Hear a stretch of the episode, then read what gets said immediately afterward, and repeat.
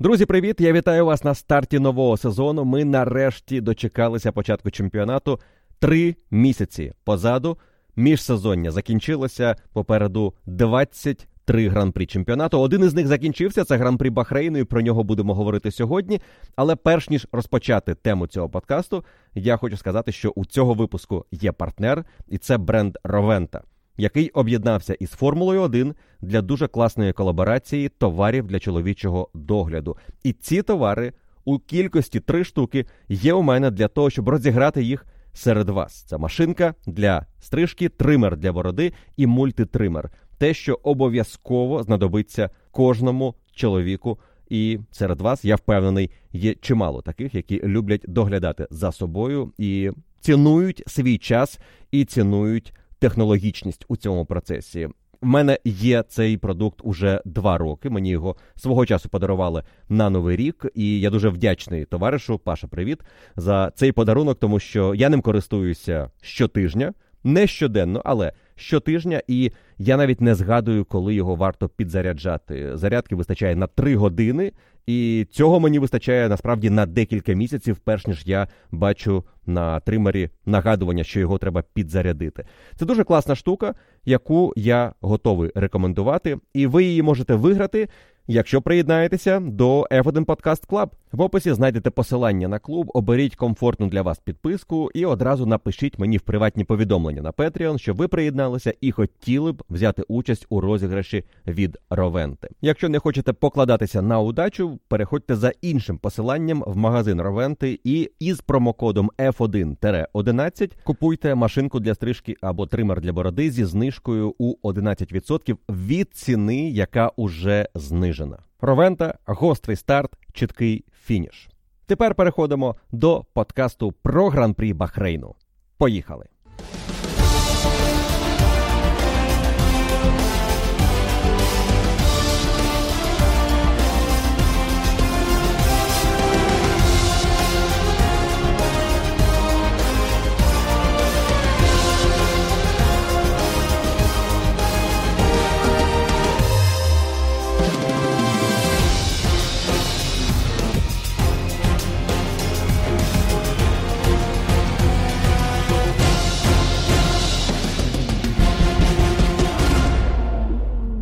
Серхіо Перес дуже влучно пожартував по завершенні гран-прі Бахрейну на підсумковій прес-конференції, сказавши, що класно бачити силу команди Red Bull, адже три боліди Red Bull опинилися на подіумі. І цей жарт, звісно, Фернандо Алонсо оцінив. Команда Астон Мартін стала головною темою цього вікенду, і, в принципі, уся інтрига гран-прі Бахрейну трималася на команді Астон Мартін та Фернандо. Алонсо. Ми ще минулого року пам'ятаємо, які пішли розмови про технічних спеціалістів із Red Bull і головного із них Дена Феллоуза, який став головним конструктором у команді Астон Мартін. Коли протягом 22-го із першим оновленням боліду стало зрозуміло, в якому напрямку буде розвиватися цей болід. Але цей напрямок команда Астон Мартін не просто так обрала. Вони розуміли, що тут можна досягти значного прогресу, і маючи відносно інших топ-команд чимало часу в аеродинамічному тунелі, Астон Мартін почали доопрацьовувати концепцію і взимку зробили великий крок назустріч першій трійці. Настільки великий, що після гран-прі Бахрейну дехто може сказати, що Астон Мартін перестрибнули у першій трійці дві команди і не наздогнали лише команду Red Bull. Якщо пригадати, як Астон Мартін завершували минулий чемпіонат, там Себастьян Фетель на гран-прі Абу-Дабі програв секунду в кваліфікації команді Red Bull, напевно, можна зробити висновок, що за цю зиму, як мінімум, Астон Мартін не втратили відносно Red Bull. Так вони могли б насправді проїхати гонку краще якби склалися обставини. Чи була б тоді це гонка на відстані пів секунди з кола у контексті Red Bull? Важко сказати. Можливо, це була б дійсно секунда з кола, чим лякає команда Red Bull після гран-прі Бахрейну своїх суперників. І сьогодні про це докладно ми поговоримо. Але головне те, що Астон Мартін, як мінімум, не програли ось цю гонку оновлення головній команді минулого сезону і точно виграли цю гонку у команди Феррарі і Мерседес. Вони скоротили відставання від цих команд. Вони були кращими за команду Феррарі і за команду Мерседес на етапі в Бахрейні. І сьогодні я доведу, чому Астон Мартін і Фернандо Алонсо насправді абсолютно заслужено претендували на подіум незалежно від того, що відбулося у цьому гран-прі. Алонсо міг бути на подіумі і без сходу Шарля Леклера. Команда Астон Мартін і Фернандо Алонсо тримали інтригу цього вікенду у своїх руках зі старту із перших вільних заїздів, тому що після тестів дуже багато було песимізму про інтригу. Загалом якось дивно було чути насправді від представників команди Феррарі, від команди Мерседес, що практично все пропало. У Red Bull настільки хороший болід, вони настільки добре готові до чемпіонату, що навряд чи ми зможемо з ними конкурувати. Вони ніби програли цю гонку ще до старту вікенду. Мерседес говорили про те, що в кваліфікації вони не зможуть бути достатньо швидкими, щоб нав'язати якусь боротьбу головній команді минулого року. Ну а в гонці подивимося, як буде працювати болід із гумою. Традиційно це сильна сторона виступів Мерседес протягом вікенду, але вони не сподівалися на боротьбу за перемогу на перший гран-прі цього сезону. Про це вони говорили ще після презентації і, звісно, повторювали після тестів. Феррарі навпаки говорили більше про те, що на одному колі ми цілком можемо конкурувати із Red Bull, але на дистанції у нас є проблема із гумою. Вони відверто почали говорити, і здається, це чи не вперше, коли команда Феррарі, ну як мінімум, за часів Біното не було настільки легких зізнань у своїх проблемах. Тут із Васьором вони відверто говорять: так, ми знаємо є проблема із гумою. Ми не можемо її тримати довго, як інші команди. Ми її швидко зношуємо, але це не проблема швидкості боліду, заявляє Феррарі. Це проблема підбору налаштувань, які дозволять нам із цією гумою працювати ефективніше. Я сумніваюся, що питання лише у налаштуваннях. Зрештою, налаштовують гоночний болід, який має певні характеристики, і вони можуть заважати працювати із гумою ефективно, як би ти його не налаштовував. А можна налаштувати так, що гума працює добре, ти її на дистанції не з'їдаєш швидко, але ти не їдеш швидко. Це теж компроміс, на який, напевно, доводиться йти, коли в тебе виникають проблеми, подібні тим, що були у команди Феррарі на етапі у Бахрейні. Астон Мартін, в свою чергу, як головна сенсація тестів, намагалися применшити очікування від своїх виступів, але це не вдавалося робити після вільних заїздів в п'ятницю, коли Алонсо регулярно був серед лідерів. Після вільних заїздів в суботу, коли Алонсо знову був лідером. І перед кваліфікацією про Астон говорили як про головну надію на те, що у нас буде інтрига у цій гонці, тому що всі бачили, яку серію кіл вмів їздити Алонсо на тестах, наскільки добре цей болід працює із гумою, і можливо, це той єдиний шанс для нас побачити інтригу в боротьбі за перемогу, якщо Астон Мартін зможе за цими показниками роботи із гумою на дистанції перевершити команду Red Bull. Дива не сталося. І у Формулі 1 таке не часто буває. І Алонсо теж говорив, що навряд чи ми будемо серед лідерів, тому що не буває див у чемпіонаті за одну зиму не можна відіграти аж таке відставання. Якщо міряти відставанням на етапі в Бахрейні минулого року, то цього сезону Астон Мартін відіграли 2,5 секунди. Так, це менше, якщо враховувати, де був болід наприкінці 22-го, але так або інакше, Астон Мартін зробили цей крок вперед хоча вони не змогли наблизитися до команди Red Bull. Це основний висновок після першого етапу сезону. У Red Bull все було схоплено ще зі старту вікенду. За деякими маленькими нерівностями в процесі підготовки до кваліфікації та гонки були якісь незначні проблеми із налаштуваннями у Ферстапена, якому не одразу вдалося підібрати гоночний баланс, який йому подобається, і спершу його знову бісила недостатня поворотність боліду, яка дуже подобається його напарнику, до речі, Серхіо Пересу, і тому Перес швидко вкотився у цей вікенд. Але коли обидва підготувалися до кваліфікації у вирішальній найшвидшій сесії цього вікенду перед стартом гонки, їх розділили лише одна десята секунди. Це зовсім невеликий розрив для напарника Макса Ферстапена. Це невелике відставання. Серхіо міг бути задоволений своєю кваліфікацією.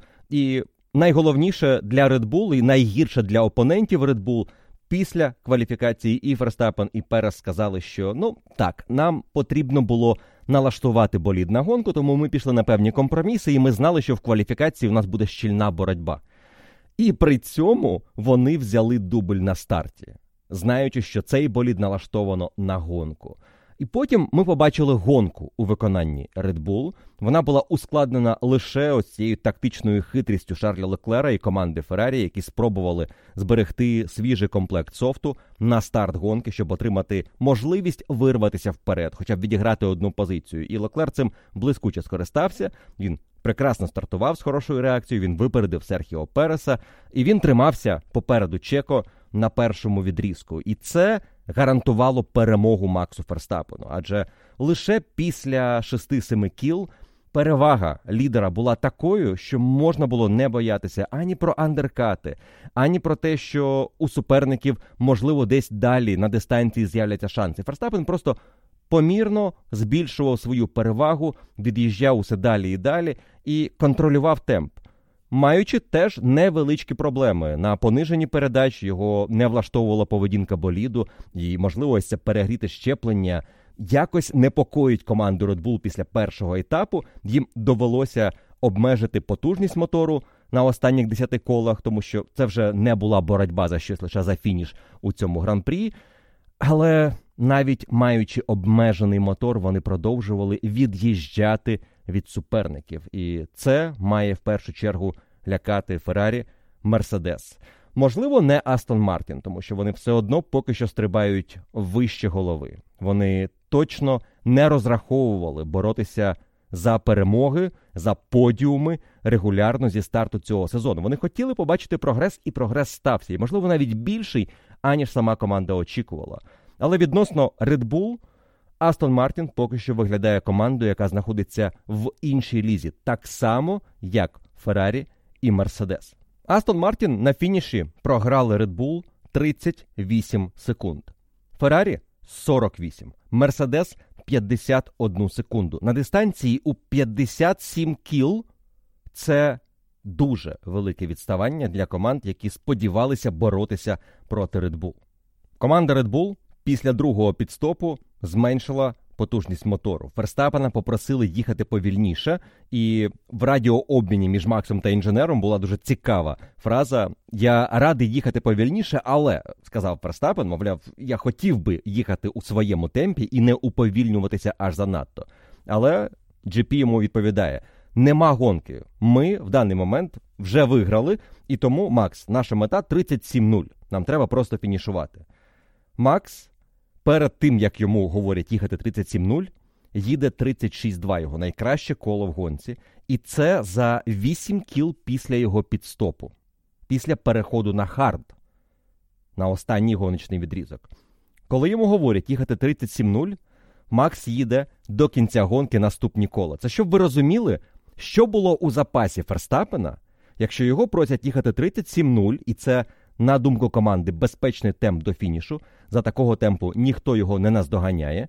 А найближчий суперник це Серхіо Перес, який теж їде у своєму економічному режимі. Ферстапен їде після цієї вказівки 36-7, 37-0, 36-9, 36-9, 37-2, 37-4, 36-9, 36-8, 36-6, 36-3, 37-2 і останнє коло 36-3. 36-3 це коло, з якого він розпочав гоночний відрізок на харді, фінальний у цій гонці. 36-3 він завершує гонку. Він міг їхати за бажання мінімум на півсекунди швидше, легко. Наприкінці гонки він міг за бажання. Я думаю, що це бажання зникло у Red Bull приблизно на 10-му колі. Він міг за бажання їхати гонку в такому темпі, щоб на коло випередити усіх у цьому гран-прі. Можливо, усіх, окрім Алонсо, але тут треба говорити про те, де знаходився б Фернандо Алонсо в гонці, якби не його не найкращий старт, і те, що він втратив на першому відрізку, і далі на другому у боротьбі із гонщиками Мерседес та Феррарі. Але 38 секунд, які Астон програв, додайте по пів секунди з кола Ферстапену за 57 кіл гонки, це вже більше хвилини. Тобто майже коловим він міг зробити будь-кого, крім свого напарника Серхіо Переса. Це за бажання. І такого бажання, звісно, немає в сучасній Формулі 1 у команди, яка виграє гонку, яка домінує, яка знає, що на цьому моторі треба проїхати ще шість наступних гран-прі. Потрібно економити ресурс. Тому вже немає історії із неймовірними перемогами гонщика, і коли наступний суперник в колі відставання, як це було всередині 90-х, коли мотор витримував одну гонку, далі його списували і брали новий мотор на наступний гран-прі на практику, новий мотор на квалу і новий мотор на гонку знову. Але повернемося до Red Bull та Ферстапена. На старті чемпіонату в Бахрейні є усі ознаки того, що інженерам команди вдалося прибрати усі вади попередньої версії боліду і усунути усі слабкі місця. Це тепер болід, який майже бездоганний. Так, в деяких аспектах їх випереджають суперники. На розгонах з повільних поворотів, очевидно, краще працює Астон Мартін. В Бахрейні це було помітно. На прямих у Феррарі є дуже хороша максималка завдяки потужному мотору, але Феррарі водночас робить це із меншим заднім крилом, і це позначається на роботі гуми, що позначається на темпі. Тож так, у Red Bull, можливо, не ультимативний болід, який найкращий абсолютно в усьому. Як це було з Макларен наприкінці 80-х, МП-4-4, ось той болід, який виграв 15 із 16 гонок чемпіонату. Вже зараз говорять, що Red Bull точно захочуть виграти 23 із 23, і Бахрейн так усіх налякав, що Джордж Рассел уже сказав: Я вважаю, вони виграли цей чемпіонат. І взагалі нам, як команді, потрібно зараз плюнути на все і зробити так, щоб ми радикально змінили болід і спробували ну бодай виграти одну-дві гонки в цьому чемпіонаті, не просто покращувати планомірно цей болід, тому що це нічого не дасть. Настільки велика перевага у Red Bull, на думку Джорджа Рассела. Але зрозуміло, що події цього вікенду багатьох налякали. І не стільки швидкість команди Red Bull, як те, наскільки впевнено вона працювала із гумою і яку тактику змогла обрати на свою перемогу. Гуму C1 найтвердішу хард на цей вікенд. Вони використовували на практиці перед кваліфікацією. Взагалі, команда Red Bull була однією із двох, які використали ось цей додатковий комплект харду, позбавивши себе двох комплектів харду на гонку, залишивши лише один під час практик. Це зробила команда Вільямс і зробила команда Red Bull. Саме ці дві команди проїхали гонку зі стратегією софт на старті, софт на другому відрізку і хард на фініші. І цю стратегію не прогнозували в Піреллі. Вони не вважали її найшвидшою, але, вочевидь, вона була дуже швидкою. Тому що, дивлячись на те, як Red Bull від'їжджали від суперників, вони свою основну перевагу зробили саме на другому відрізку. На відрізку, де у них стояв софт, а у Феррарі, Мерседес і Астон Мартін був хард. На цьому відрізку Red Bull нанесли свій головний удар по суперникам. Леклер під завершення цього відрізку програвав Ферстапену майже піт-стоп. Перес по завершенні цього відрізку вже мав помітну перевагу над Леклером і не боявся стратегії команди Феррарі, яка вже не могла вплинути на те, що Леклер побореться із Чеко за друге місце. Леклер намагався просто доїхати третім до фінішу. І тут насправді питання не у тому, чому Red Bull зробили таку ставку на soft soft hard, а Феррарі і Мерседес ні. Це не стратегії Red Bull переграли своїх опонентів. Це Феррарі і Мерседес не могли собі дозволити такої стратегії тому що вони знали, вони не проїдуть дистанцію швидко, якщо вони змушені будуть на другому відрізку також ставити софт, який вони зношували настільки швидко, що це аж смішно. На фоні команди Red Bull темп на софті Mercedes та Ferrari був. Ну, як інша ліга, абсолютно.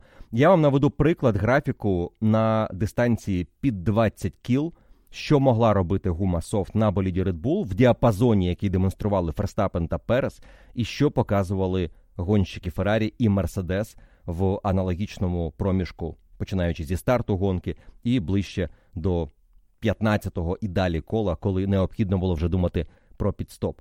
Red Bull починали із швидкістю в діапазоні хвилина 35 з невеличким. І ближче до 10-12 кола цей темп падав в район 35,7. І далі до кінця відрізку 36,5. Діапазон можна сказати півтори секунди, плюс-мінус півтори секунди від найшвидших кіл на початку цього відрізку на софті і найповільніших перед підстопом. 35 і 1, 35 і 2 на початку, 36 і 5 наприкінці. Це Red Bull. Дивимося на Феррарі. На початку відрізку 35,7, 35,8.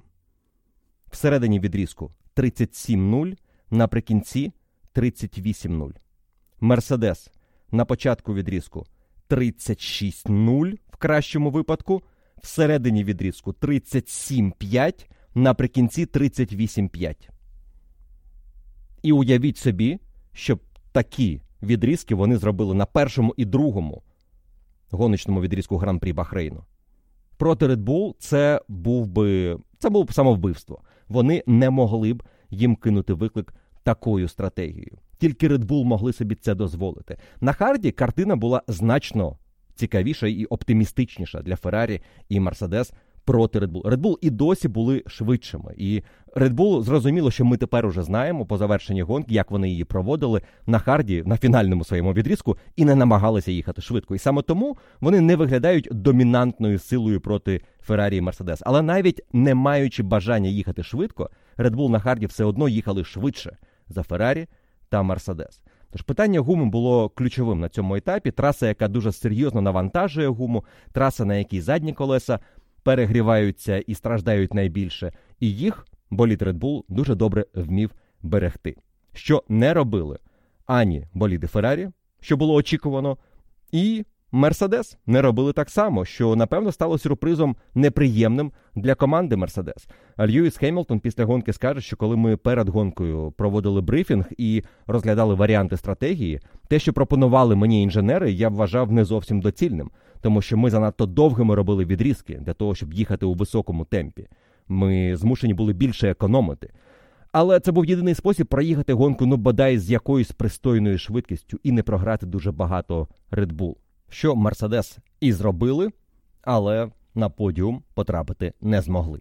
Після цього етапу в Бахрейні постає логічне запитання: чи є взагалі аргументи проти того, що це буде рік домінування Red Bull? За аргументи очевидні. Вони пішли на компроміс в кваліфікації, і коли буде потрібно, вони і в кваліфікації можуть поїхати швидше, але в гонці вони були недосяжними для суперників. Вони були сильні від початку тестів, і це було очікувано. У них є Макс Ферстапен, і вони покращили болід в усьому. Аргументи проти, мабуть, він один: те, що це могла бути специфіка траси. Не стільки те, що це унікальний трек, на якому Red Bull раптом поїхали швидко, і потім побачимо зовсім іншу картину. Ні. А більше у тому сенсі, що Бахрейн підсилив усі сильні якості Red Bull і підсвітив усі проблеми на Феррарі і на Мерседес. І на інших етапах картина зміниться. Відставання Феррарі Мерседес буде менше. Астон Мартін, можливо, теж не буде аж настільки швидкою. І це можливо додасть нам інтриги. Але об'єктивно у це дуже важко повірити після такого етапу, після такого домінування Red Bull. І дуже слушно Леклер сказав після гонки, що я хотів би зараз знайти якісь позитивні речі з цього вікенду, зробити хороші висновки на майбутнє, але це дуже важко зробити, маючи секунду з кола відставання, яке у нього було від Red Bull перед зупинкою за межами траси. Ця зупинка була спричинена проблемою у силовій установці, і мотор просто вимкнувся. Команда Феррарі не отримала жодного попередження від силової установки, що вона не захоче продовжувати гонку. І Шарль Леклер змушений був зійти. Головна проблема Феррарі не стільки у сході Леклера, а у тому, що перед гонкою вони замінили і контрольний блок електроніки, і акумулятори на боліді Феррарі, побачивши проблему після кваліфікації, коли вночі батарея поводила себе нетипово, вона не розрядилася, хоча мала б це зробити. Тому вони перестрахувалися, замінили ці елементи, і вони ж підвели команду на етапі. Ходять чутки, що команда ще зможе зберегти ці елементи і їх буде використовувати далі в сезоні. І це важливо, тому що на чемпіонат на 23 гран-прі у кожної команди на кожного пілота є по два елементи електроніки та акумуляторів на весь рік. І вже після використання двох на третій елемент накладаються штраф мінус 10 позицій на старті. команда Феррарі вже на півшляху до цього, а можливо і далі, якщо врахувати потенційний шанс, що елементи, які зняли, були пошкоджені, їх не можна буде використовувати. А ті, що призвели до сходу, так само пошкодилися. І команда змушена буде брати третій блок на етап в Саудівській Аравії на другу гонку сезону. Це, звісно, буде фіаско з точки зору надійності. І Фредерік Васьор відверто сказав після гонки, що ми провели дуже багато тестів на стенді. Ми проїхали 6-7 тисяч кілометрів. Ми жодного разу не отримували такої проблеми. Але вона сталася на етапі у Бахрейні. І що може бути причиною такої проблеми, достаменно невідомо. Я можу лише припускати, що події гонки, умови, в яких команда Феррарі налаштувала болід, можливо, вібрація, яка була створена невеличким елементом плигання, який і досі присутній, і команда змушена була налаштувати боліди так, щоб триматися в тому темпі, який вони хотіли демонструвати у цей вікенд. Це створило додаткове навантаження на силову установку, і це призвело до проблеми і до сходу. Можливо, це щось, що раптом трапилося, ніколи більше не повториться, і ми роздмухуємо вогонь паніки, але насправді це просто невдача, яка час від часу трапляється. Згадайте минулий рік і схід команди Red Bull подвійний на першому етапі сезону. Після того, і звісно, сходу в Австралії Ферстапана у них не було проблем. Тому у Феррарі, можливо, ще не все так погано. Але за підсумками вікенду, із хорошого Феррарі може про себе сказати лише те, що вони мають класний болід для кваліфікації. Леклер, зберігши собі свіжий комплект софту і не виїжджаючи на фінальну спробу у кваліфікації, все одно був дуже близький до боротьби за перший ряд і за поул із Ферстапеном та Пересом. Якби він навіть виїхав наприкінці, він мав би шанс завоювати цей поул. І це повертає мене до теми із цією стратегічною спробою зберегти свіжий софт, який мав би дати якусь перевагу Феррарі. Вона з'явилася ця перевага на старті, коли Леклер випередив Серхіо Переса. Але я й досі не можу собі скласти в голові картину, за якою команда навмисно не бере участі в боротьбі за поул, який теоретично дає тобі шанс лідирувати, задавати швидкість на початку гонки. Плюс у Феррарі була хороша максималка. Ми бачили, як Перес не мав шансів на першому відрізку проти Леклера, допоки Леклер там тримався і допоки Феррарі не перейшли на хард, а Bull не залишилися на софті. Ось тоді у Bull з'явилася перевага для обгону.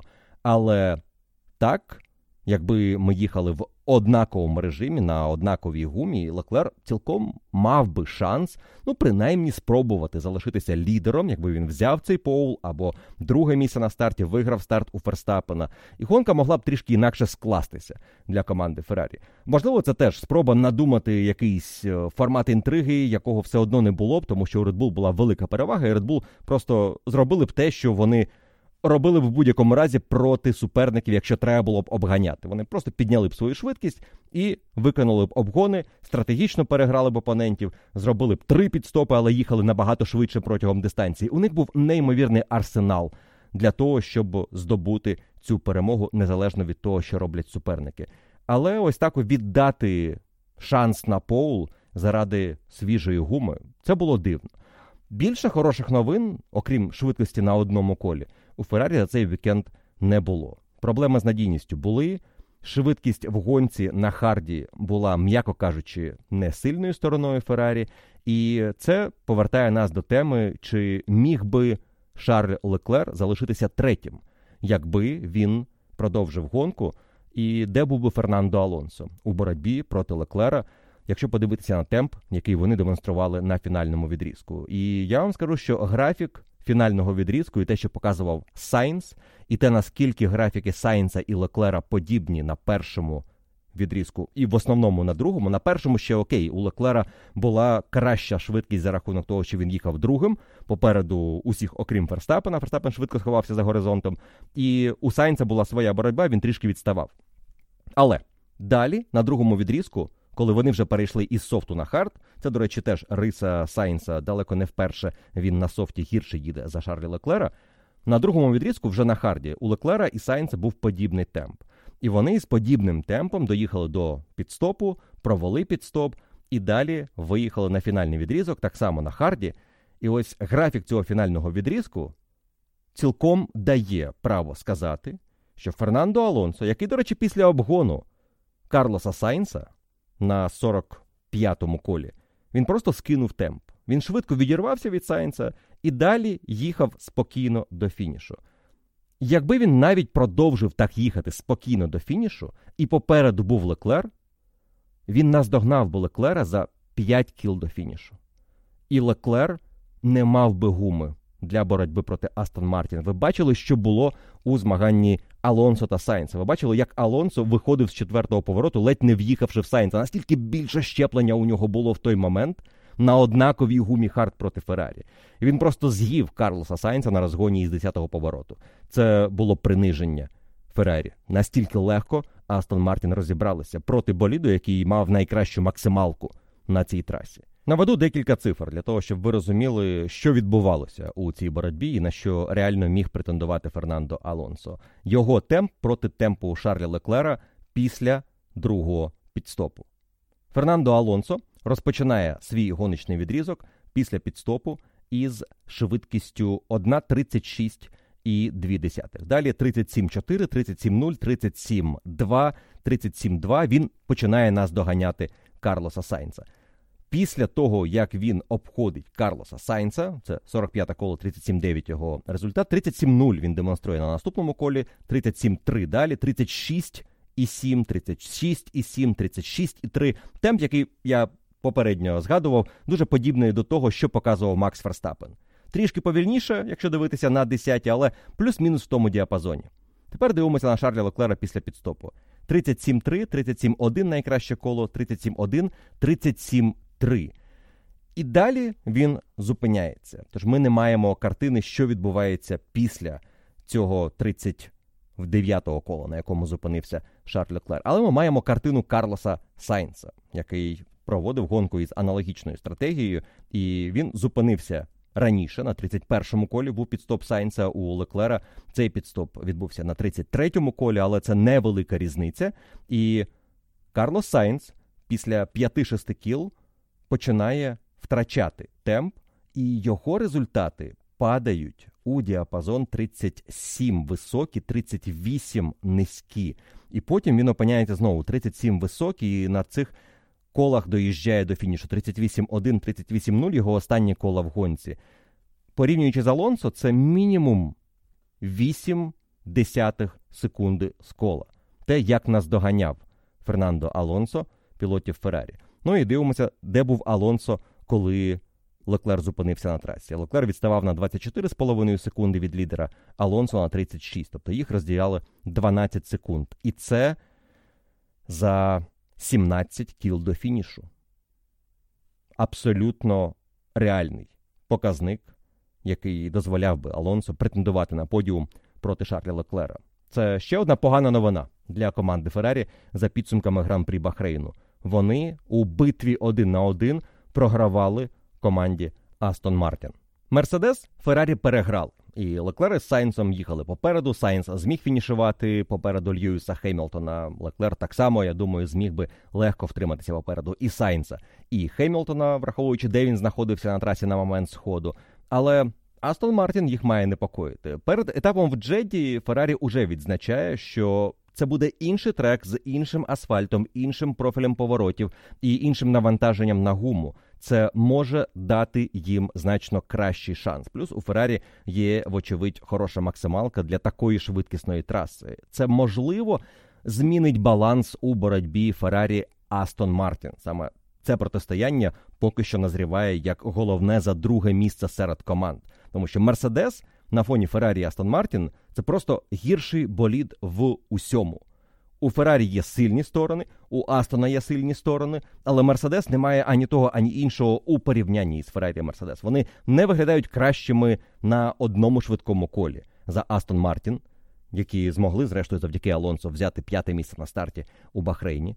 Мерседес не виглядають кращими на дистанції у роботі із гумою, навіть на фоні Феррарі, у якої очевидно є проблеми, і вони значно поступаються Феррарі по максимальній швидкості, по ефективності мотору, ефективності боліду на прямій. Мерседес просто в усьому мають гірший болід у цій групі. І Льюіс Хеймлтон не звучав типово для себе песимістично для того, щоб підсилити ось підсвітити навіть швидше ось ті проблеми, які у них виникли на етапі. Він, мабуть, правий, говорячи, що ми наразі четверта команда полотону.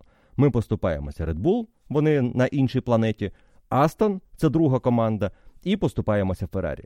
Це ті реалії, з якими тепер потрібно змиритися команді Мерседес і, можливо, щось почати робити. Тото Вольф ще після кваліфікації сказав, що ми вже зрозуміли, ця концепція, якій ми дали рік, вона не працює. Ми не скоротили відставання від Red Bull. Ми на тому ж місці, що і минулого року у Бахрейні. В кваліфікації 6 десятих з невеличким вони програли у 22-му році і програли і в 23-му. Але в гонці ситуація значно гіршою була для Мерседес, і Тото Вольф сказав, що ми напевно потроїли своє відставання, мінімум подвоїли. І це теж говорить про те, що ми зайшли в глухий кут із цією концепцією. Ми не можемо її розвивати так ефективно, як це роблять суперники. І не час нині говорити, що ми ще подивимося одну-дві гонки, якісь оновлення привеземо. Ні.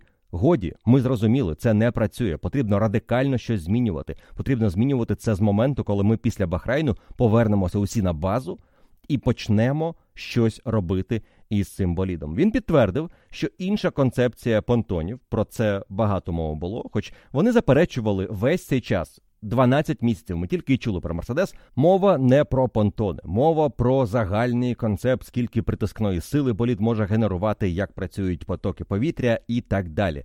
Але тепер, після Бахрейну, ми чуємо, ми маємо вже в аеродинамічному тунелі не два тижні, значно довше, інший формат понтонів іншу філософію боліду, яку ми напевно будемо реалізовувати із радикальним оновленням, коли б воно не з'явилося на цьому боліді. І боса підтримав Джордж Рассел, який сказав, що напевно я готовий пожертвувати.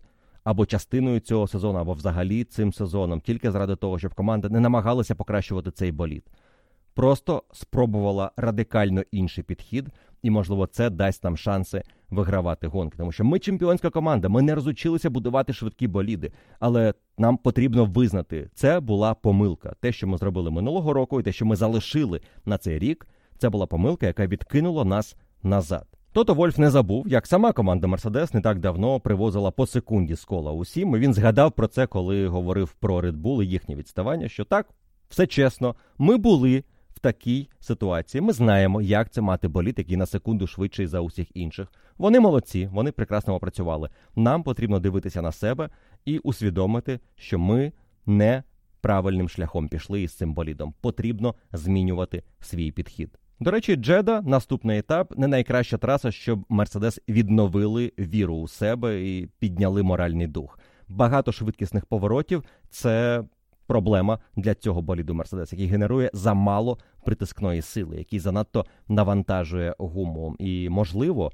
В Саудівській Аравії команда Мерседес буде четвертою силою із запасом, тобто вона не зможе боротися проти Феррарі і Астон Мартін. А можливо, навіть проти них будуть боротися деякі інші команди, які, судячи зі швидкості на етапі в Бахрейні, якщо у них є хороша кваліфікація і ніщо не заважає в гонці, у них є швидкість бути не так далеко від цієї нижньої групи лідерів. Ми говоримо про лідерів Формули 1, але в цьому сезоні, як мінімум на початку чемпіонату, варто говорити, у нас є топ 1 команда, потім ще три команди, які змагаються між собою, але їхня перевага над рештою полотону. Не така велика, як це було раніше. Насправді, по Бахрейну, судячи, можна побачити, що Альпін за нормального виконання вікенду може бути у темпі Мерседес. І Альфа Ромео не так багато програвала команді Мерседес, але у них є свої обмеження, і в першу чергу це кваліфікація. Тож Саудівська Аравія може бути дуже неприємною гонкою для восьмикратних чемпіонів Формули 1. І для нас це може бути шанс побачити Мерседес знову у боротьбі всередині полотону, як це було минулого року для цієї команди на старті чемпіонату. Про середняків і те, яку інтригуючу боротьбу вони продемонстрували в Бахрейні, ми поговоримо трішки далі, але спершу потрібно завершити історію топ-команд і команди Астон Мартін, яка виступала не лише із Фернандо Алонсо, але і Ленсом Стролом, що повернувся за 12 днів після операції, після травми, яку він отримав, впавши з велосипеда. Травма серйозна. Говорять, що він не міг. Він сам про це говорив на багатьох прес-конференціях і інтерв'ю, що він не міг ворушити руками. У нього були проблеми, щоб ходити, тому що він зламав палець на правій нозі, великий палець на правій нозі, і його дуже ретельно відновлювала ціла команда спеціалістів. Це і остеопат, і фізіотерапевт, імена яких вам нічого не скажуть. Мені так само нічого не говорять. Але людина, яка проводила операцію на його зламаному зап'ястку, це відома людина у світі авто і мотоспорту. Мотоспорту в першу чергу це доктор Ксав'єр Мір, який головний спеціаліст на подібні травми у MotoGP. Як вам відомо, я впевнений, мотоспорт набагато травмонебезпечніший вид, і тут такі травми трапляються дуже часто. І доктор Мір. Працює в першу чергу з гонщиками MotoGP. Будь-яке падіння, будь-яка проблема із зап'ястком, і не тільки це одразу візит до лікаря, який приймає у своїй клініці. Він робить не лише операції, він дає потім настанови і супроводжує людину у процесі реабілітації. І це те, що він робив із Ленсом Стролом після його травми. Це, звісно, привілей людей із зв'язками, із статусом, і класно, що Ленстрол, отримавши травми, які для багатьох інших звичайних людей могли б означати значно серйозніші наслідки. Ленс лише за два тижні фактично зміг відновитися. Не на 100% він говорив, що в нього зап'ястки прямо горіли, коли він вів боротьбу ще на старті проти Джорджа Рассела, тому він ледь не в'їхав у Фернандо Алонсо. І там вони не розрахували просто хто що буде робити, і це важко прорахувати наперед. Але Алонсо намагався перехрестити проти Хеймлтона. Рассел атакував строла. Строл намагався перегальмувати свого суперника із Мерседес і ледь не вибив Фернандо Алонсо. І вся блискуча гонка Астон Мартін могла б завершитися вже на першому колі. Але цього не сталося. Строл витримав у цій боротьбі. Не просто витримав. Він до кінця гонки зміг продемонструвати прогрес і випередити Джорджа Рассела по ділу на дистанції гран-прі. Взагалі складається враження, що Лен Строл, розпочавши цей вікенд відносно повільно і намагаючись вкотитися у цей болід, взагалі у Формулу 1 зі старту сезону, пропустивши тести, Ленс Строл завершував вікенд в найсильнішій формі. Хоч це не мало б статися, тому що він за усіма показниками мав би бути в найгіршій формі наприкінці гонки. У нього мали б боліти ці руки. Він не мав би триматися у тому темпі, який демонстрували пілоти Мерседес. Що ще раз підкреслює, в якій формі була команда Астон Мартін, якщо настільки недосконала форма Ленса Строла дозволила йому фінішувати у топ-6. За кар'єру Ленс Строл має лише декілька фінішів вище за шосте місце, четверте місце тричі і три подіуми. Теж третє місце три рази. Але Більше у нього ніколи нічого не було. Шосте місце один із найкращих результатів за кар'єру Ленса Строла. І він це продемонстрував в гонці, в якій від нього об'єктивно ніхто нічого не чекав. Якби він просто фінішував, це вже був би успіх. Але він по-справжньому став героєм гонки, одним із героїв гонки, тому що Алонсо всі обрали героєм дня, і вболівальники на сайті F1, і ви у моєму телеграм-каналі проголосували в переважній більшості за Фернандо Алонсо. Але Алонсо після гонки скаже, що мій герой це Лен Строл. Те, що він зробив за цей вікенд, те, що він повернувся, те, що він мав жагу повернутися. До речі, Ось те, що відбулося за ці два тижні, чи не відповідь це скептикам щодо мотивації Ленса Строла? Мовляв, він виступає у Формулі 1 тільки тому, що батько цього хоче. Батько навіть команду для нього придбав. Але Ленс Строл, отримавши серйозні травми, він сказав, що мої руки були як овочі ще два тижні тому. Але він хотів повернутися. Він сказав батьку після операції, що я буду в Бахрейні, я відновлюся. І Лоурен Строл говорив про це в інтерв'ю після гонки зі сльозами на очах, як батько, який пишається своїм сином. І це той момент, коли дійсно варто сказати по-людськи, що він має право пишатися своїм сином. Ленс великий молодець за цей вікенд. І він мав цю жагу і мотивацію вийти на старт, терпіти біль, поборотися із суперниками і привести шостий результат на першому гран-прі сезону для команди, яка тепер на другому місці у Кубку конструкторів після першого етапу, так далеко від Red Bull, але випереджаючи і Феррарі, і Мерседес, і решту пелотону.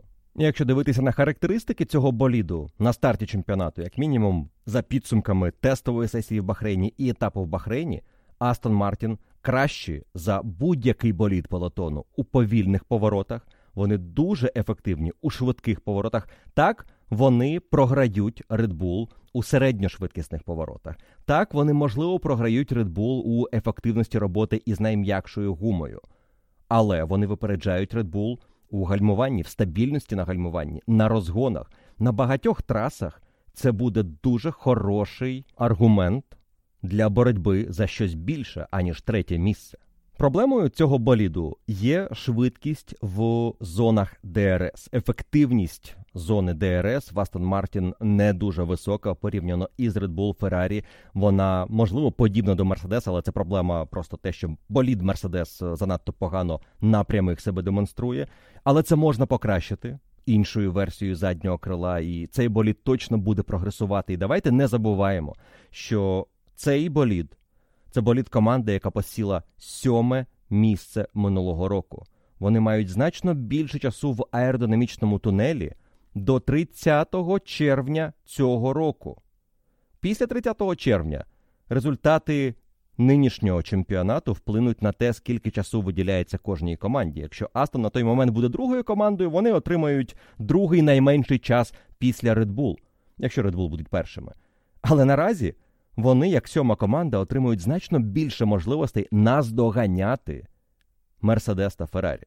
А тепер уявіть собі, що Мерседес візьме і заб'є на цю концепцію і почне думати про щось радикальне, і всі сили кине на оновлення, яке можливо з'явиться, ну нехай десь після літньої паузи в чемпіонаті. Давайте припустимо, що команда Феррарі так само матиме проблеми із гумою. На фоні Феррарі Астон Мартін просто топ-боліт по роботі із гумою. Астон може бути другою командою на дистанції цієї першої половини сезону. Чимало трас дозволятимуть цим найкращим характеристикам Астон Мартін себе яскраво продемонструвати. Тож у команди поки що все дуже і дуже добре. Їй дійсно є чим пишатися. За це міжсезоння вони зробили великий крок вперед. Алонсо для них величезний здобуток і Алонсо, схоже, нарешті зробив правильну ставку. І давайте згадаємо, що в цю команду вже декілька років вкладаються солідні ресурси, наймаються провідні спеціалісти, і вона не просто отримала екс головного аеродинаміка Red Bull Дена Феллоуза, вона ще й зібрала чималу когорту солідних інженерів. Із інших топ-команд Red Bull, Mercedes, Ferrari за останні два сезони, і цю команду вибудовує не хто інший, як колишній керівник команди Макларен Мартін Вітмарш, ви його бачили в боксах, і його Лоурен Строл найняв ще у 21-му році. Якщо ви послухаєте передмову до етапу в країні, яку краще не називати, за 21 рік, ви почуєте передмову до того, що ми маємо зараз. Тоді, до речі, Вітмарш заявив, що він переконаний що мета Лоуренса Строла створити із команди Астон Мартін команду чемпіонського рівня, тобто команду, яка буде боротися за титули до 26-го року. Це цілком реальна мета. Ми у 23-му році Астон Мартін уже дивує. Що буде за три роки? Якщо прогрес збережеться, команда цілком може в 26-му році почати на щось дуже серйозне претендувати. І Мартіна Вітмарша б я б не недооцінював. Так про нього згадують як про людину, яка вирішила, що концепція Макларен 12-го року, яка завершувала рік із найкращим болідом, це те, від чого треба відмовитися, і в 13-му побудувати інший болід, і це був провал. Провал, який поставив хрест на кар'єрі Мартіна, здавалося, у Формулі 1, але він повертається тепер із Астон Мартін. І людина, яку виховав Рон Деніс, вона має багато знань, зв'язків і вона точно розуміє, що робить із команди, маленької команди Тім Сільверстоун, яка колись була командою Джордан, потім пережила декілька змін власників. Тепер це команда Астон Мартін, яку вибудовує Лоурен Строл, у якої буде нова база, яка матиме ресурси топ-команди. І подивіться, що ці інженери роблять. Маючи наполовину болід Мерседес, вони побудували кращий болід на цей сезон за команду Мерседес, яка віддає їй підвіску задню, коробку передач, силові установки. І ця команда не так давно копіювала Мерседес, просто наслідувала команду, у якої вони беруть чимало ресурсу. Але подивіться, що сталося за декілька років. Наскільки серйозний крок вперед вони змогли зробити, і я думаю, для них це тільки початок. Це не спроба підхопити хайп навколо команди Астон Мартін. Знову ж таки, давайте повернемося до передмови 21-го року перед етапом в Сочі, і ви зрозумієте, що тоді вже були очікування, що це дуже правильні призначення, які можуть нам продемонструвати прогрес цієї команди швидше, аніж ми думали. І сьогодні ми маємо свідчення цьому прогресу. Алонсо після гонки сказав, що вперше за довгий час я можу говорити про те, що ми тепер мріємо не лише якось потрапити на подіум, якщо пощастить. Якщо пощастить, ми можемо навіть здобути перемогу в гонці. Це говорить гонщик, який 10 років тому здобув свою останню перемогу у Формулі 1 Іспанія 13-го року. Останній Поул Алонсо Німеччина 12-го року. Остання боротьба за титул у тому ж 12-му році. Звісно, не факт, що Алонсо буде за титул боротися у цьому чемпіонаті. І швидше ні, аніж так. Але у 12-му році на гран-прі Малайзії він е, був учасником подіуму, на якому Серхіо Перес вперше отримав кубок і випив призового шампанського. На етапі в Бахрейні у 23-му за 11 років після тих подій Алонсо завоював свій 99-й подіум, і Серхіо Перес стояв також поруч із ним. Часи минають, але Фернандо зберігає свою швидкість, і вже стільки поколінь пілотів змінилося. Дехто згадував перед цим вікендом, що Фернандо Алонсо на початку кар'єри боровся за титул із Кімі Райконеном, потім із Міхаелем Шумахером, потім із Себастьяном Феттелем. Напевно, варто говорити і з Льюісом Хеймлтоном, який теж брав участь у боротьбі у 2010 році. І тепер теоретично він може брати участь у боротьбі за титул із пілотом, який народився незадовго до його дебюту. Він виступає на трасі з гонщиком, який народився після його дебюту у Формулі 1 Оскар Піастрі. І це говорить про Алонса як про одного із найвидатніших гонщиків усіх часів тому що так довго тримати такий високий рівень не вдавалося нікому за різних обставин, травми. Або небажання, відсутність мотивації продовжувати виступати, або спроби свої команди побудувати, або неуспішні команди, за які пілоти завершували кар'єри, хоч до того мали дуже успішні сезони у Формулі 1.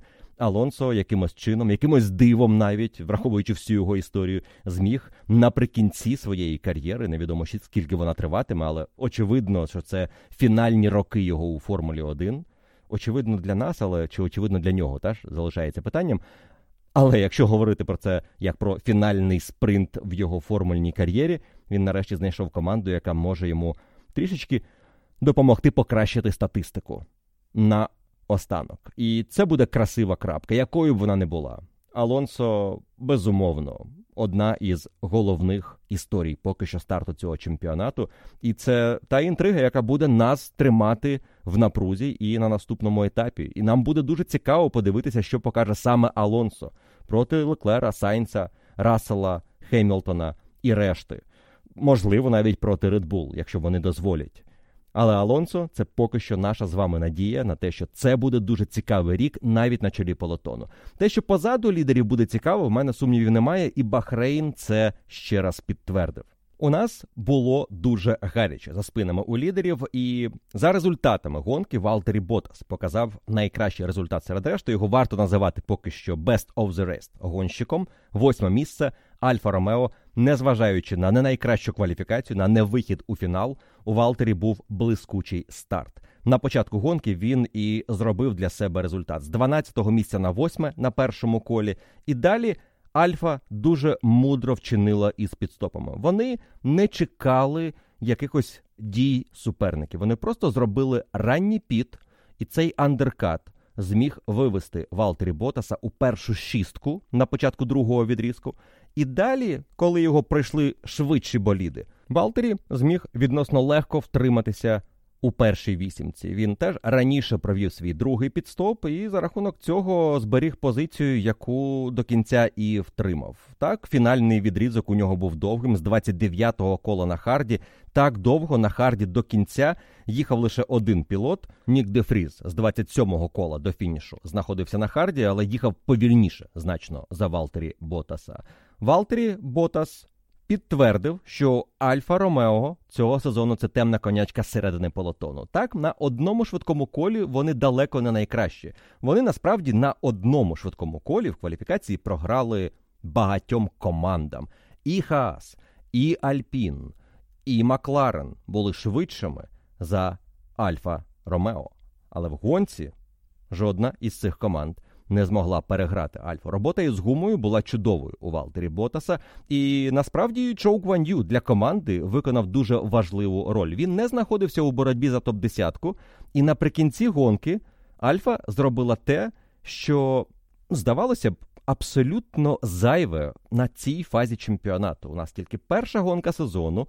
У нас Валтері Ботас в очках. Чоук Ван Ю знаходиться за межами топ-10, і команда кличе його в бокси, щоб взяти найшвидше коло, яке він не зможе собі зарахувати з бонусним очком для себе і для команди у Кубок конструкторів, тому що він за межами топ-10.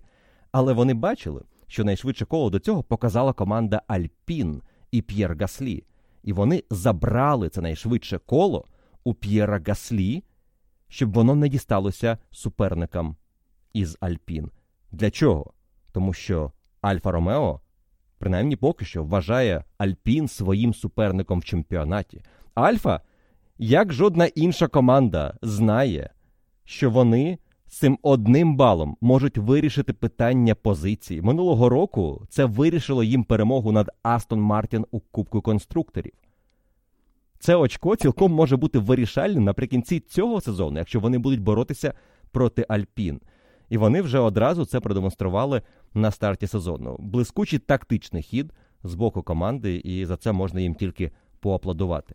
Але Альпін демонструють небезпечну швидкість для Альфа Ромео. Альпін провели дуже дивний гоночний вікенд, як для команди, яка має чимало досвіду, яка була четвертою командою минулого року і настільки переважала суперників і в роботі із болідом, і в прогресі цього боліду, і у виконанні ну практично усіх е, базових речей протягом вікенду. Це була просто дуже хороша, сильна команда, дійсно лідер середини полотону.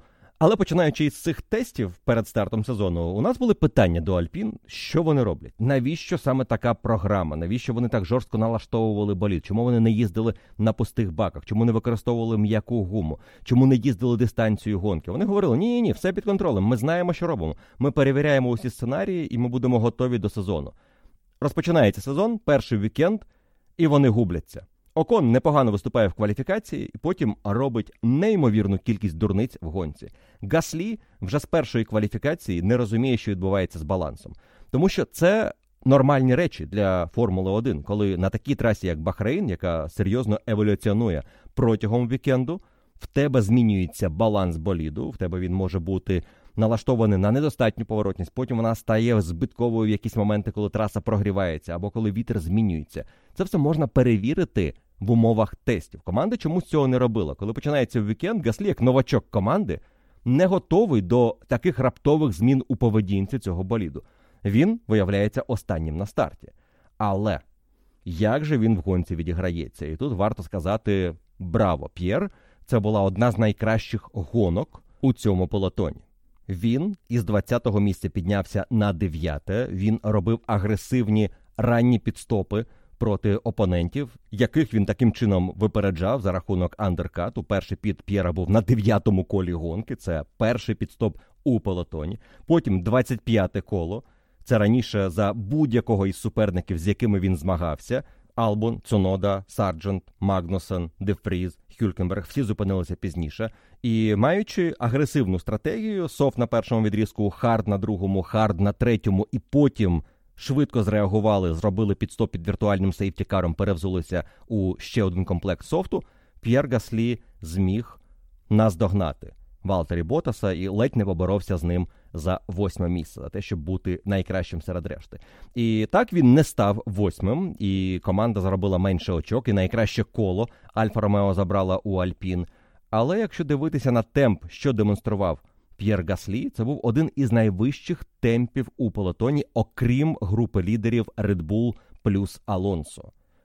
Так, треба зважити на той факт, що Гаслі часто був на чистому треку за рахунок цих ранніх підстопів, і особливо за рахунок фінального відрізку на софті. Це, звісно, покращило йому середній показник проходження дистанції гонки.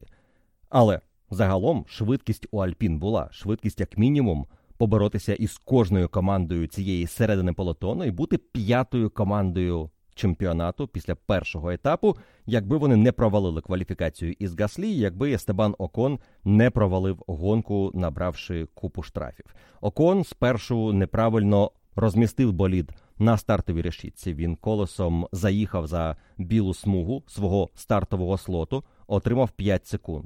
Заїхав відбути 5 секунд, перевищив швидкість на пітлейн на одну десяту кілометра на годину.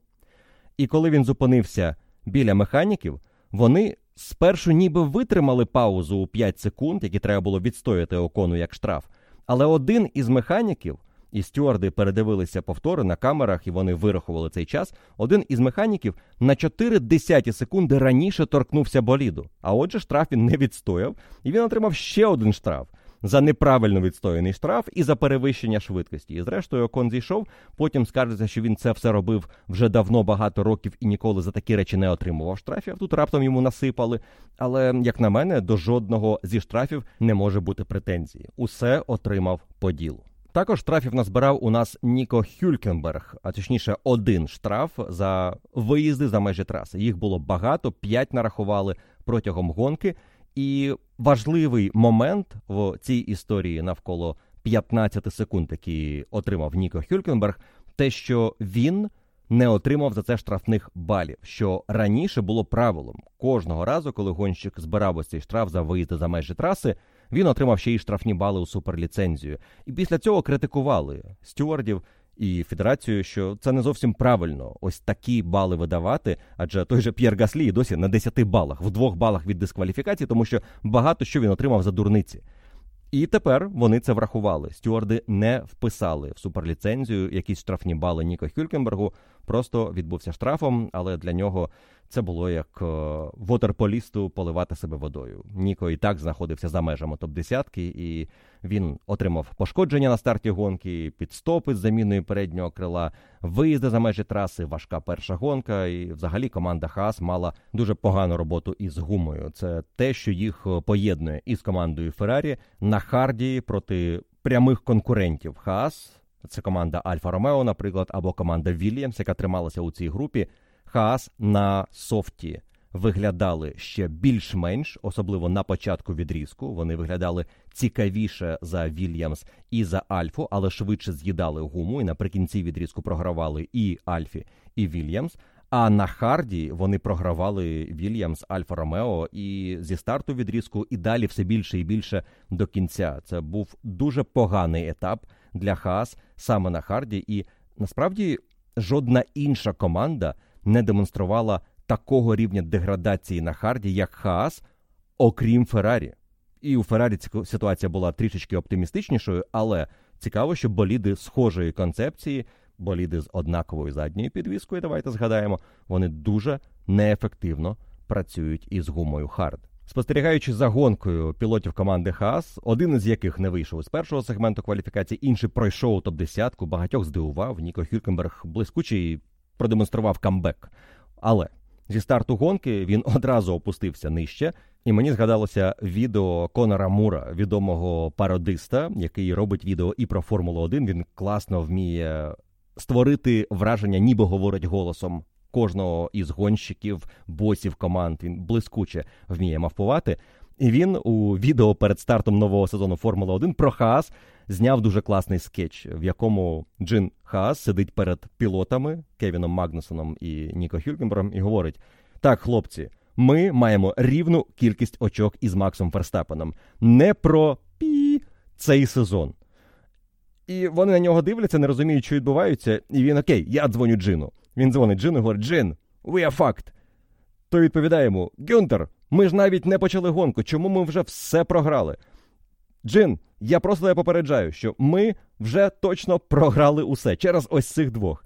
І, звісно, це смішно, але воно не було б настільки смішним, якби не було схожим на правду. Вже зі старту цього сезону Хаас, демонструючи ознаки прогресу і потенціалу, програли усе у першій гонці. Побачимо, що буде далі. Потенціал у боліду ніби є, але після тестів вони виглядали переконливіше. І наразі, після першого етапу, можна сказати, що Хаас програють усім, окрім команди Альфа Таурі. Але і та має потенціал, мені здається, трішки краще. Цунода, наприклад, за очки боровся, що не зробили гонщики Хаас. Вільямс, про яку говорили як про аутсайдера, взагалі провела блискучий етап.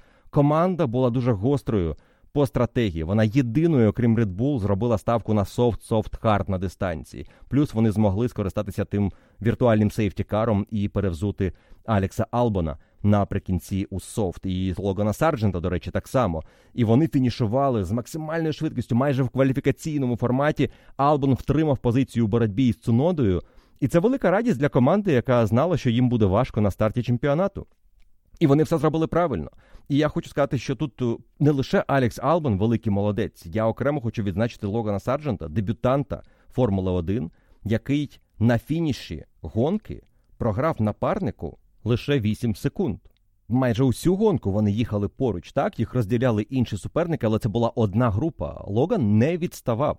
І це дуже хороша ознака для дебютанта, який, мабуть, був найбільш скептичним дебютантом для багатьох перед початком цього сезону. Про Піастрі говорили дуже багато, як про майбутнього Макса Ферстапена, якщо вірити Крістіану Хорнеру і Нетфліксу. Про Ніка Де Фріза, ми дещо знаємо по його виступу на етапі в Монці минулого року за Вільямс. Логан не став чемпіоном Формули 2, не став чемпіоном Формули 3. Так, десь був поблизу лідерів, але ніби нічого видатного не продемонстрував. І поки що за перший вікенд можна сказати, що Логан Сарджент найкращий дебютант цього сезону. Наразі він виглядає дуже переконливо. Хороший старт, випередив напарника, непогано тримався взагалі протягом всього вікенду, не напомилявся, ледь не пройшов у другий сегмент, якби не те коло Ландо Норріса, що він проїхав трішки раніше, але з однаковим результатом. І взагалі, мені здається, у цієї команди Вільямс є причини бути оптимістами перед майбутніми етапами. Це молода команда, вона намагається змінити свій підхід, переформатувати свою роботу із новим керівником. Вони, вочевидь, роблять певні висновки і щодо стратегії. Я впевнений, що людина, яка була головним стратегом Мерседес багато років, вплинула на те, як вони працюють протягом цього вікенду, і не випадково. Команда Вільямс була єдиною, окрім Редбулу, хто використав цей хард на практиці і потім проїхали гонку софт-софт-хард. У Вільямс хороший болід для боротьби за ці очки. Це не багато очок, це можливо 9-10 місце, але це має бути регулярна боротьба у цій групі. Я принаймні сподіваюся, що команда буде у цьому міксі, і ми матимемо дуже цікаву середню групу, тому що ми не маємо аутсайдерів фактично у цій Формулі 1. Ми можемо говорити тільки про Макларен як про команду, яка відверто не готова до чемпіонату. Проблема з електронікою вивела із боротьби Оскара Піастрі. Ландо Норріс взагалі провів не гран-прі, а тести. Шість підстопів, купа якихось проблем, витік е, пневматичного тиску, і все це, звісно, не схоже на старт сезону для команди Макларен. Тож поки що вони в цьому показнику програють суперникам, але. За швидкістю вони далеко не остання команда. Вони ледь не пройшли у фінал кваліфікації. Ландо Норріс точно буде її витягувати досить високо. І дивишся на цю групу із шести команд. Кожна із них може боротися за очки. Альфа Таурі боролася за очки на цьому етапі. Хаас може боротися за очки. Вільямс бореться і здобуває очки. Альфа Ромео здобула очки. Альпін здобула очки. Макларен, напевно, буде боротися за очки. Там будуть зміни від етапу до етапу у цій групі, але поки що це одна із найцікавіших. Навіть не середніх груп, не можна назвати це середньою групою. Це ось той другий полотон, в якому 12 болідів, і ти не знаєш, хто із них буде першим, а хто дванадцятим на наступному гран-прі.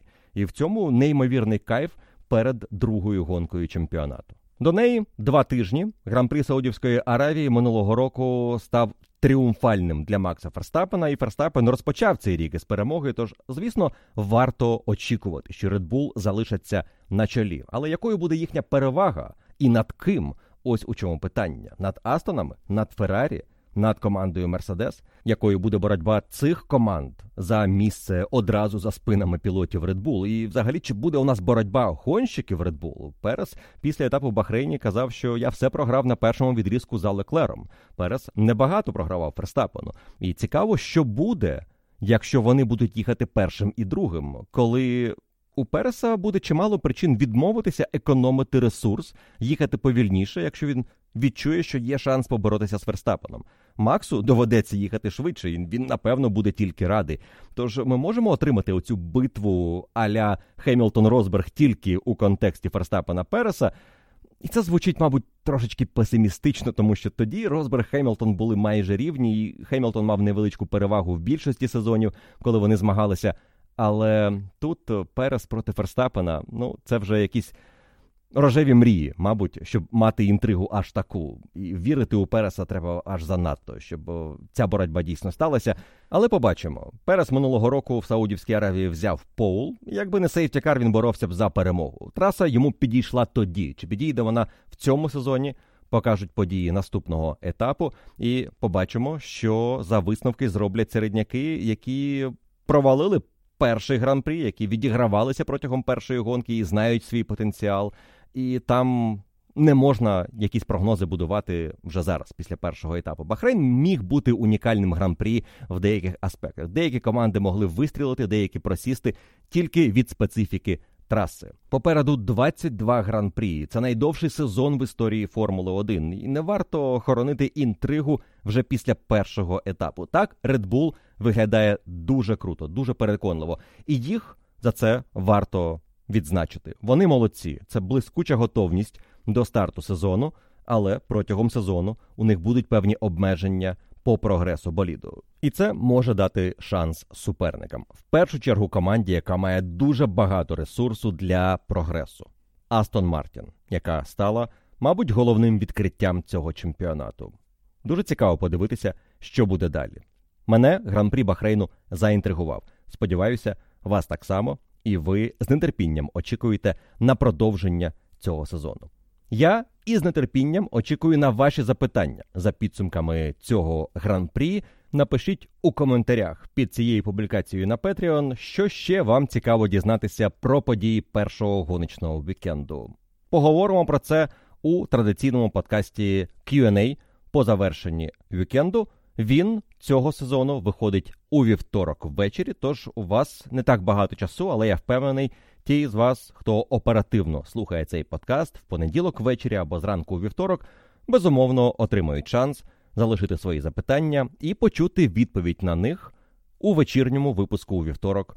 F1 Podcast Q&A. Нагадую, ви маєте можливість голосувати за запитання інших. Обов'язково відзначайте їх лайком для того, щоб я розумів, на які запитання потрібно дати відповідь, які мають найбільшу підтримку. І ті з вас, хто обрав підписку Paddock Club, мають право гарантовано отримати відповідь на своє запитання.